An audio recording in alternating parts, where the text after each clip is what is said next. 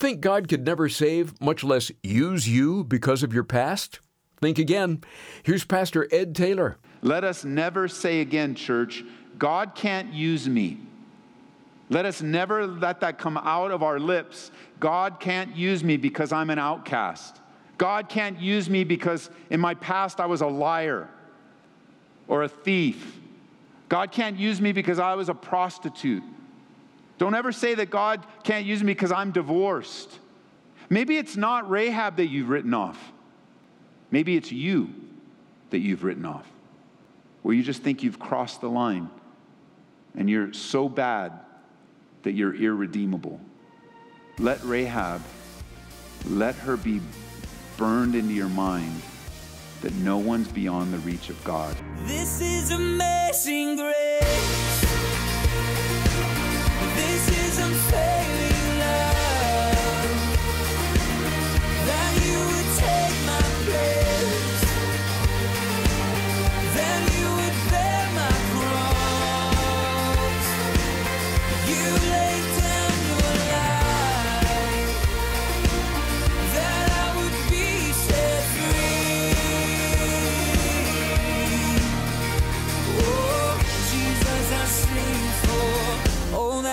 Done for me.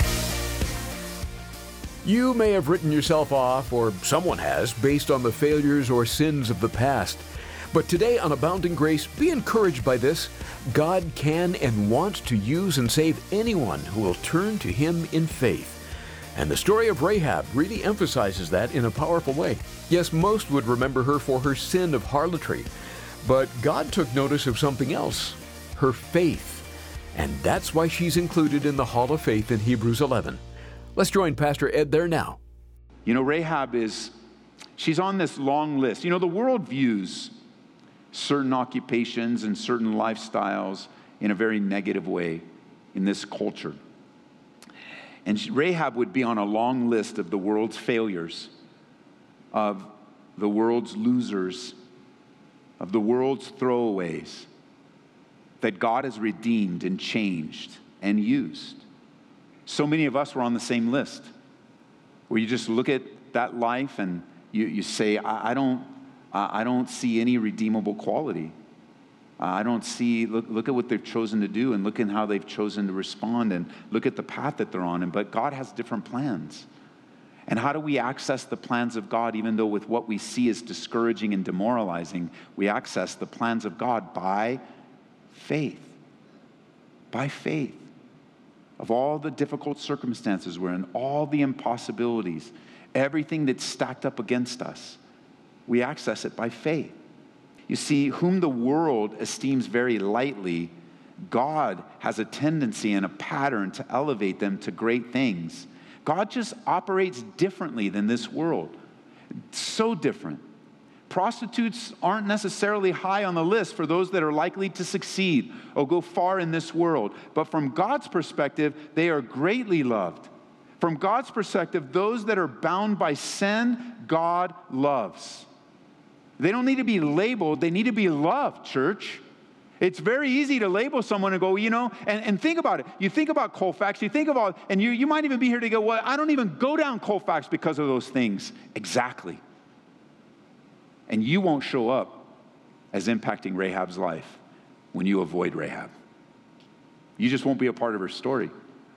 You won't be a part of the story of God when you avoid the difficulties that surround us.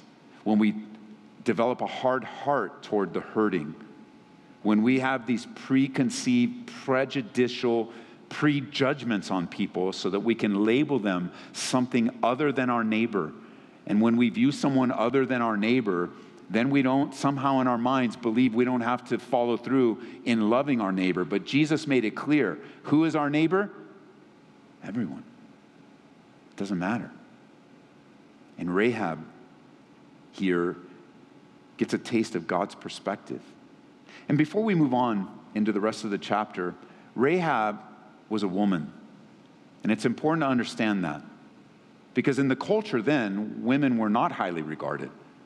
And even in many places today, unfortunately, there is a sense of not highly valuing women or somehow putting them in a lower place, even in the church. But I want to make sure that you understand biblically and personally how valuable women are to God, to his ministry, to this world, to your family, that Jesus always elevates, always prizes, and always values women.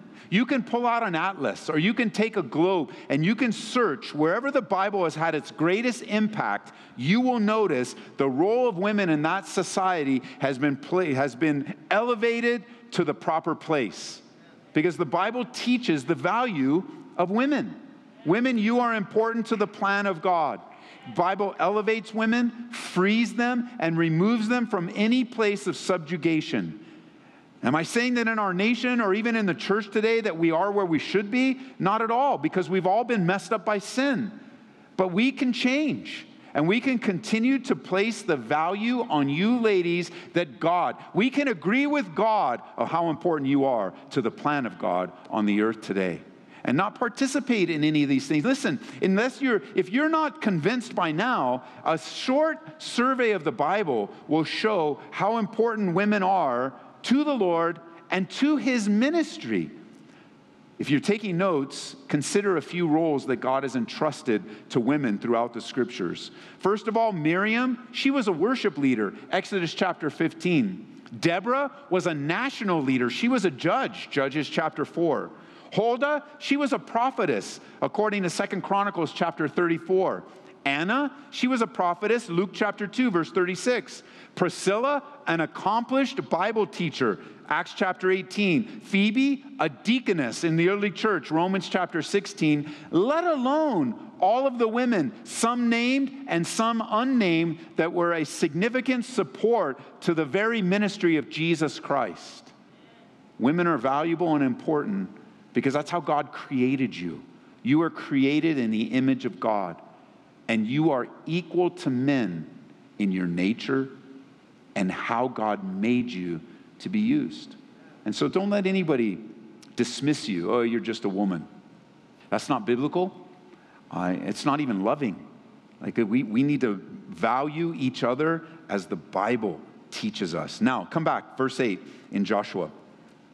See how God continues to deal with this woman. So before they lay down, she came up to them on the roof and said to the men, I know that the Lord has given you the land, that the terror of you has fallen on us, and that all the inhabitants of the land are faint hearted because of you. For we have heard, you might want to circle that phrase, for we have heard. What do you mean you have heard, Rahab? What do you mean you heard? Well, somebody's been talking about God in Jericho. Let's say that. Somebody's been talking about God throughout Jericho, and look what they heard. They heard how the Lord had dried up the water in the Red Sea when you came out of Egypt. What you did to the two kings of the Amorites who were on the other side of the Jordan, Sihon and Og, whom you utterly destroyed. And as soon as we heard these things, our hearts melted, and neither did there remain any more courage in anyone because of you. For the Lord your God, He is God in heaven and above, and on earth beneath. The reputation of God was in the pagan city of Jericho, it was throughout the land because the reputation of God precedes him. While people might deny God, they might make, make, pretend he's not there, they might make up fanciful theories to replace them. They're all responding to the reality of God and his presence. And you can't replace him and you can't ignore him.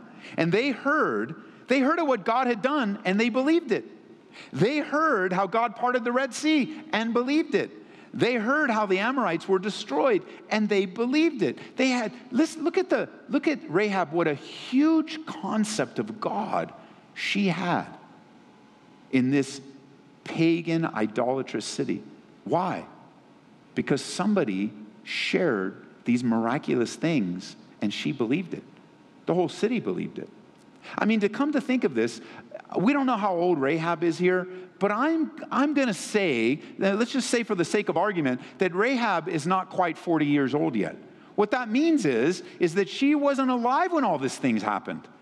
It wasn't like she heard the immediate, let's just say after the, after the Red Sea parted, that word got to Jericho and they heard. And then the kings were defeated, word got to Jericho. So now this testimony of God's faithfulness, God faithfulness, they're just waiting in Jericho. When's it going to happen? When are the people of God coming? When is the children of Israel? When are we going to meet that one true God? And they're wandering and wandering and wandering and wandering and wandering. But it also reminds me and teaches me, teaches us that no seed of the gospel goes wasted when you share it. You may not see it. It, may not even be the person that you share it with that's affected. It might be their kids. it might be their kids as adults that here 40 years after the Red Sea, Rahab's telling the story. Who told Rahab? Well, word was out in Jericho that God was powerful and hearing the work of God, He did a work in her heart, creating a faith and a knowledge and an understanding that was a true spiritual revolution inside of her. So notice in verse 12, she says, Therefore, I beg you, swear to me by the Lord, since I've shown you kindness, that you also show kindness to my father's house, and give me a true token, and spare my father, my mother, my brothers, my sisters, and all that they have, and deliver our lives from death. She's not a selfish woman. You can see so many great qualities in her. She loves her family. Yeah, but she's a prostitute. Yeah, she loves her family. You know, Rahab, somebody's daughter, somebody's sister. She's an important human being. And she also has feelings and she cares. We've got to look past the sin in someone's life. We've got to look past even the outward ugliness and consequences of sin and remember that Jesus died for that person, that they're important. Notice the men answered her, verse 14 Our lives are yours. If none of you tell this business of ours, it shall be that when the Lord has given us the land, we'll deal kindly with you and truly. And she let them down by a rope through the window, for her house was on the city wall, and she dwelt on the wall. Remember, the walls are huge, 50 feet wide. You know, they're huge. So many people lived on the wall, in the wall. That was part of their dwelling. So there, that's where she lived, a very prominent place. And she said to them, Get to the mountain, verse 16, lest the pursuers meet you. Hide there three days until the pursuers have returned. Afterward, you may go your way. Then the men said to her, We will be blameless of this oath of yours, which you made us swear, unless, when we come into the land, you bind this line of scarlet cord in the window through which you let us down, and unless you bring your father, your mother, your brothers, and all your father's household to your own home, so it shall be that whoever goes outside the doors of your house into the street, his blood shall be on his own head, and we will be guiltless. And whoever is with you in the house, his blood shall be on our head if a hand is laid on him. And if you tell this business of ours, then we'll be free from your oath, which you made us swear. And then she said, According to your word, so be it. And she sent them away, and they departed, and she bound the scarlet cord in the window. Scarlet cord is very important. This reminds us of the Passover, it reminds us of the ark, this house with the scarlet cord. Because the way to be saved when the ark was being built is that you had to be in the ark. When the waters of tribulation and the waters of judgment came, the only place to be safe was to be in the ark. Then we come to Egypt, and the only place to be safe would be in the house. But not just in the house, you had to have applied the blood on the doorposts above and on the side in the form of a cross. You had to have now the blood applied. You go from the ark being in the ark, now you have the blood applied, so that everyone in the house where the blood was applied will be saved. Now we come to Rahab's house. Rahab's house. The woman, Canaanite, pagan, prostitute, sex worker. Yeah, her house. The house that was filled with immorality. The house was filled with difficulty and resistance and rebellion. That house. Well, here, God says, I'm going to sanctify that house. Just put the cord out. What color was the cord? Scarlet, red. Representing what? The blood of Jesus Christ. You want to be saved? You've got to be in the house. You fast forward many years, Jesus says, You want to be saved? You need to be in me. My blood applied for your life. The removal of your sin, the forgiveness of sin. She put that cord out right away. She doesn't know what's happening. She doesn't know when they'll be back. So she does, they, they tell her to do something, she does it. It says there in Joshua 2, it says, as they left, she bound the scarlet cord in the window. That's it. She doesn't know when they're coming back. She doesn't know about the military plan of Israel. She doesn't know about the marching around. She doesn't know about the walls falling down flat. She just knows put the cord in. God wants you to respond, church, to what you know. Doesn't, he, God doesn't want you all worried about what you don't know, all the hard Bible questions you have, and you might think, well, I don't know a lot about the Bible, so I don't know how good of a. Look, God just wants you to respond to what you know. That you sit under a Bible study, do what God tells you to do. Take it to heart. Learn little by little, adding to your faith. He wants us to respond to what He tells us little by little. So she puts this cord in the window, and it represents so much, something far greater. And Rahab gets to be a part of it. Rahab gets to be a part of the plan of God. Notice in verse 22, the spies do depart. They go to the mountain. They stare there three days until the pursuers return. The pursuers sought them all along the way, but didn't find them. So the two men returned, descended from the mountain, crossed over, came to Joshua the son of Nun, told him all that had befallen them. And they said to Joshua, Truly the Lord has delivered all the land into our hands, for indeed all the inhabitants of the country are faint hearted because of us. Faith begets faith, church. You want to surround yourself with people that believe God. Because when you go and you start to waver and you have those times of faithlessness, it's somebody that can speak the truth into your life. I remember when we were church planting, uh, when we were stepping out and looking at, we had flown into another city to spy out the land. And I had my buddy Mike with me. And I'm telling you, every single place we went, we were like, this is great, this is great, this is great, this is great, this is great. And, and Mike was going, yeah, it's great. And I'm going, yeah, it's great. And we came back with such a glowing, wonderful report that I came with a little bit of faith, but I went back home to, to get everything ready to move with a lot of faith. And I'm so glad that I took Mike with me because Mike spoke words of faith into my life. I'd say, What do you think about this? And he didn't go, Oh, I don't know. I don't think it'll ever work. Oh, man, that's not going to help, Mike. Let's go to another place. What do you think about this, Mike? No, I don't think. I, I don't know. They want so much. No, it was the exact opposite. We ended up not moving to that city. It wasn't God's will to go to that city. What God's will was to come to this city. But I'll tell you what, God, what was God's will? It was to have our faith built by believing God. That's what He wants to do in your life. He wants your faith built we don't know where you're going. You don't know the end. We don't know the twists and turns of life, but we do know this. We can meet them by faith, and we want to have people in our lives that help us and encourage us and build our faith. Because I have learned over the years very difficultly, in a very difficult way, that I personally don't respond to people that are discouraged. I don't dis- respond well to discouraging people.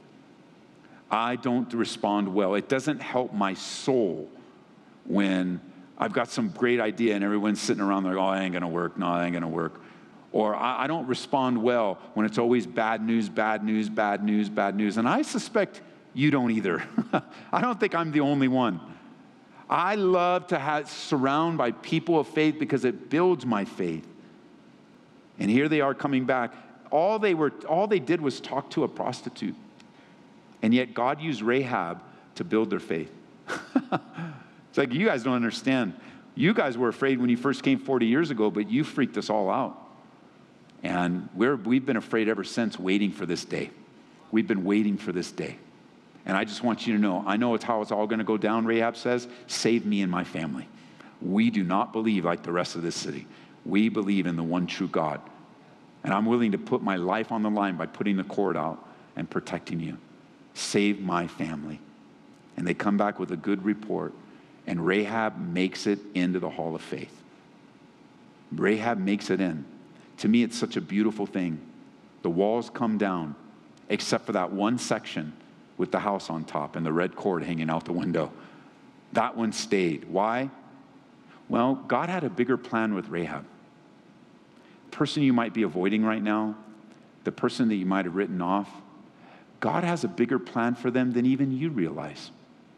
God has a bigger plan of how he's going to use them, how, what, his, what, what he's going to do through them. I mean, you think about Rahab, if we all kind of did a field trip and you kind of look at Rahab and go, well, what do you think? What do you think God's plan is with Rahab? And we go, well, maybe God will save her. Maybe God will save her family. And we've got all great things. God had something bigger than that.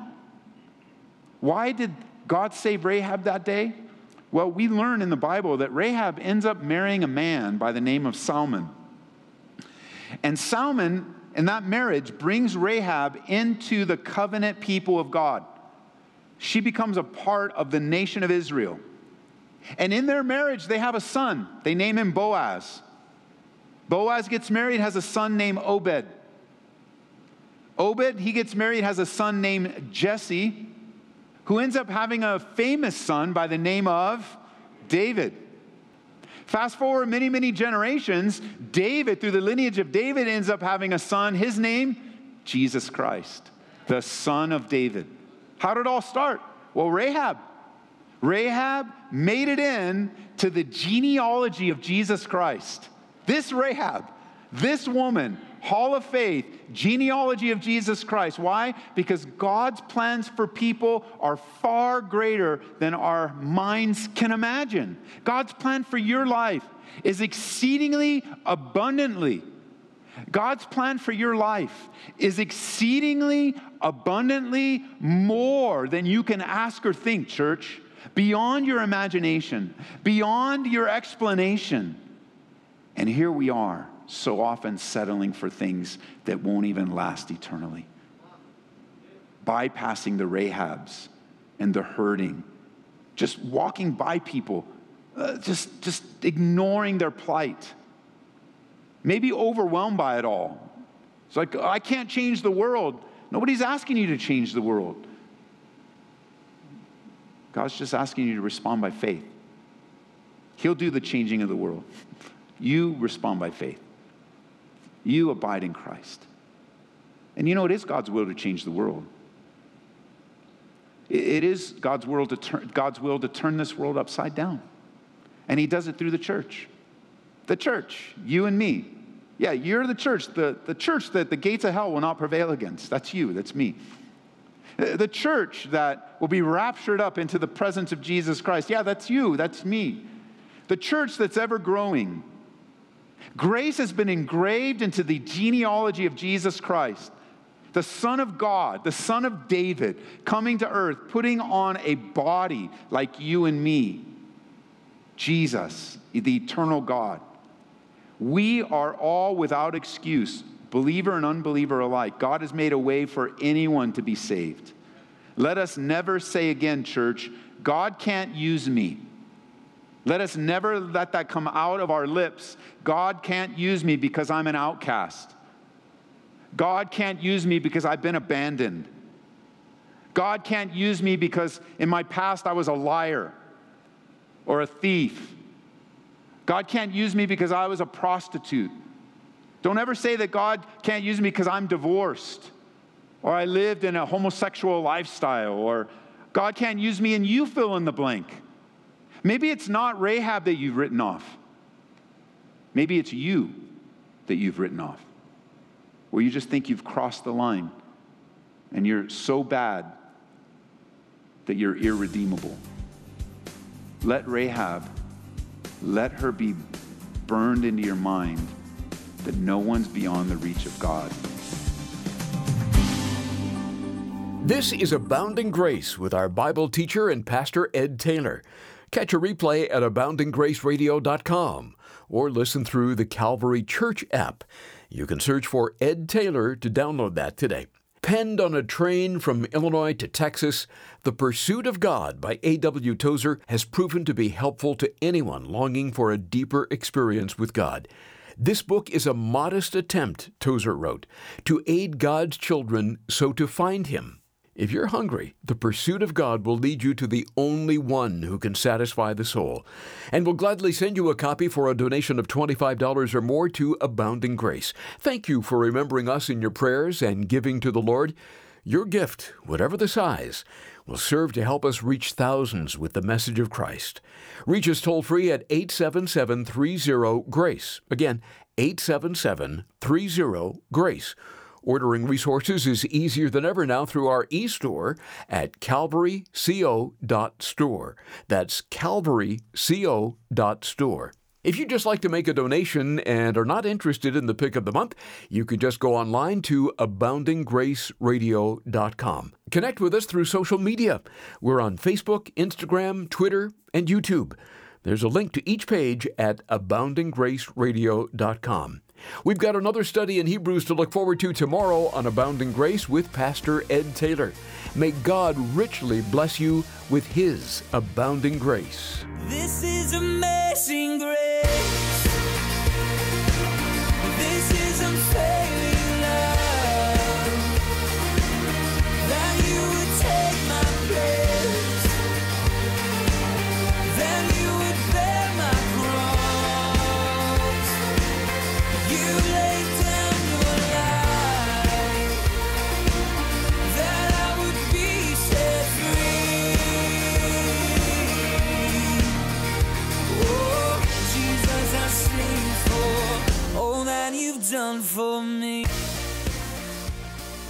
Abounding Grace is brought to you by Calvary Church, Colorado, here in Aurora.